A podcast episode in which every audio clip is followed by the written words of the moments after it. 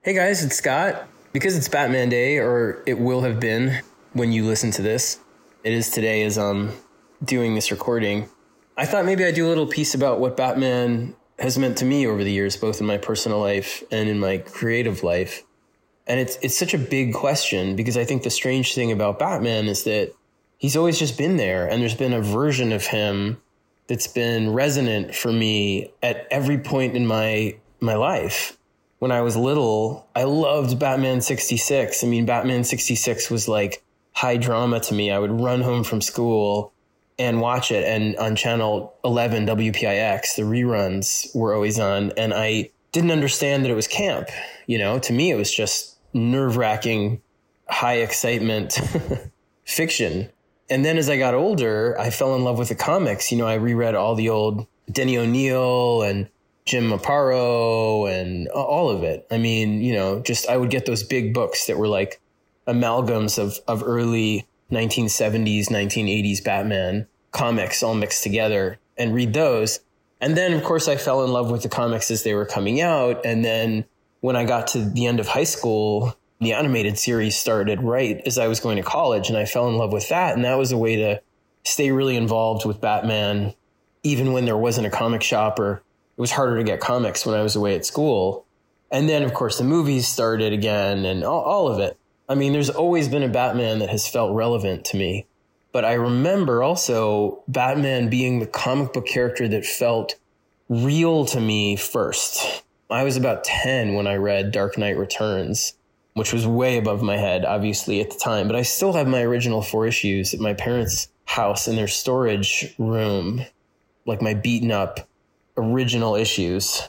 And I remember reading that book, getting it at Forbidden Planet in their old location where they had the upstairs and the downstairs on Broadway, and getting it and just being blown away by how immediate it felt. Batman was facing off with things that felt real to me at that time. And then it just drew me in. And I, have spoken about this before, so I won't go on. He'd always been my favorite character, but from that point forward, he was the character one day I wanted to write and it's funny because I've loved so many versions of him. And I think one of the things that was strange when I was actually writing him was that people sometimes feel like these versions need to be competitive, you know, or that one somehow can exist if another one is, is real too. I never had that approach. I mean, I love Frank Miller's version, you know, a man who's completely obsessed with this kind of demon bat and has this mission to perform, even if it means his own downfall and someone driven by obsession and all of this kind of darkness and personal darkness.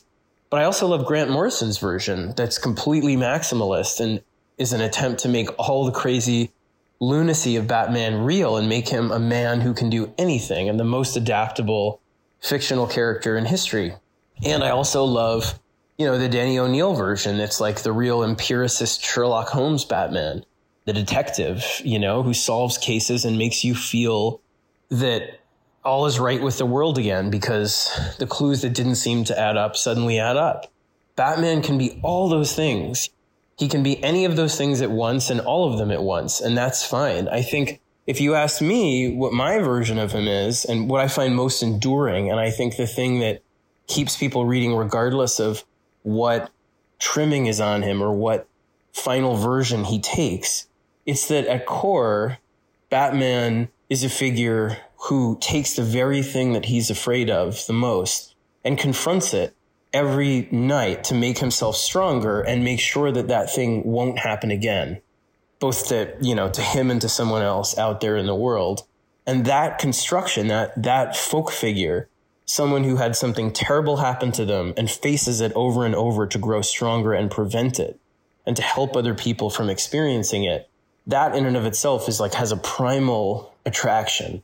And it goes back to this kind of phrase that I always joke about as, as a writer of Batman that at first I think I took lightly. Batman always wins, right? So Hulk versus Spider-Man, who wins? Batman wins. Avengers versus X-Men, who wins? Batman wins. you know, Batman versus anyone. And people get tired of it and they make fun of it. But when you're writing Batman, you start to realize it's not that he just prepares for everything and wins all the time. And he's not the Lego Batman version, which is a great version, by the way. And I think like one of the best Batmans ever. But the lesson that he wins is built into the character because he's about the human spirit overcoming what terrifies it most to become triumphant over that thing. Batman can be applied to any fear. Whatever it is that you're most afraid of, Batman says, face it. And then on the other side of that, you'll be stronger. That's what he is. You know, all the other stuff, the cars and the cave and, and the wealth. I mean, a lot of that is vestigial, you know, from the 1930s and stuff. That's not important to the character, to me at least, to my version of him in my head.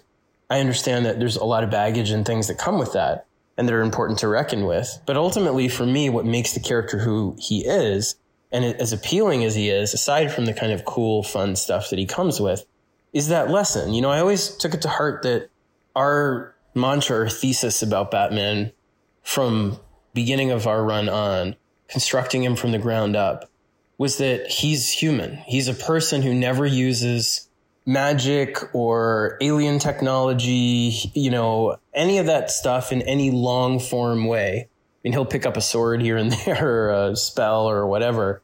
But I mean, he's determined to remain one of us. He shows us that we can stand shoulder to shoulder with gods and aliens and magic wielders and all of this stuff. And the bat itself, as much as it's this haunting figure and omen and has all these associations, you know, that are dark. Ultimately, what I like to think about it is it's the only mammal that can fly.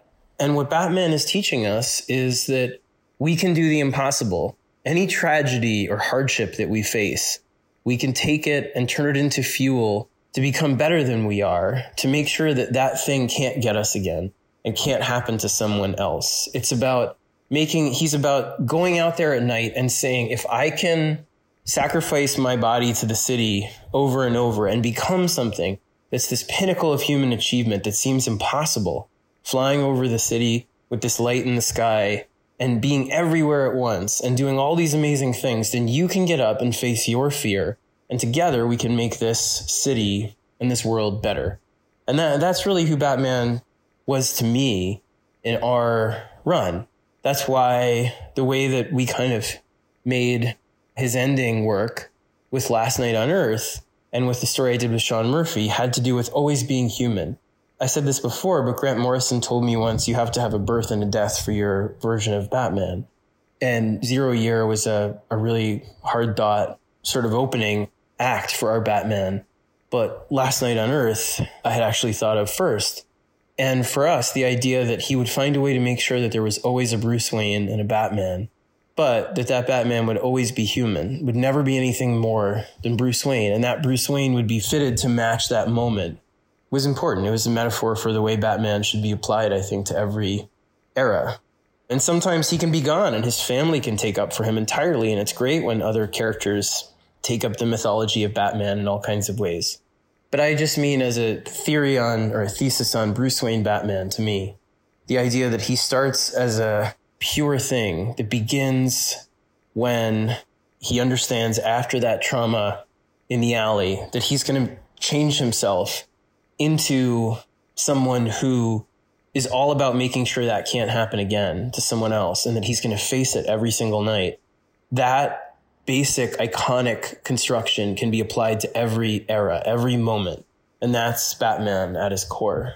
So that's why in our ending, he figures out a way to kind of clone himself every 27 years for a new a new era. It's all part of how we th- thought about Batman on our run. So anyway, happy Batman Day. Go out there and buy some Batman comics by other people. All the amazing creators that have been on the book in the past and who are on the book in the present. Josh Williamson and co are about to start an incredible run. So go out there, pick up some amazing Batman stories and celebrate Batman.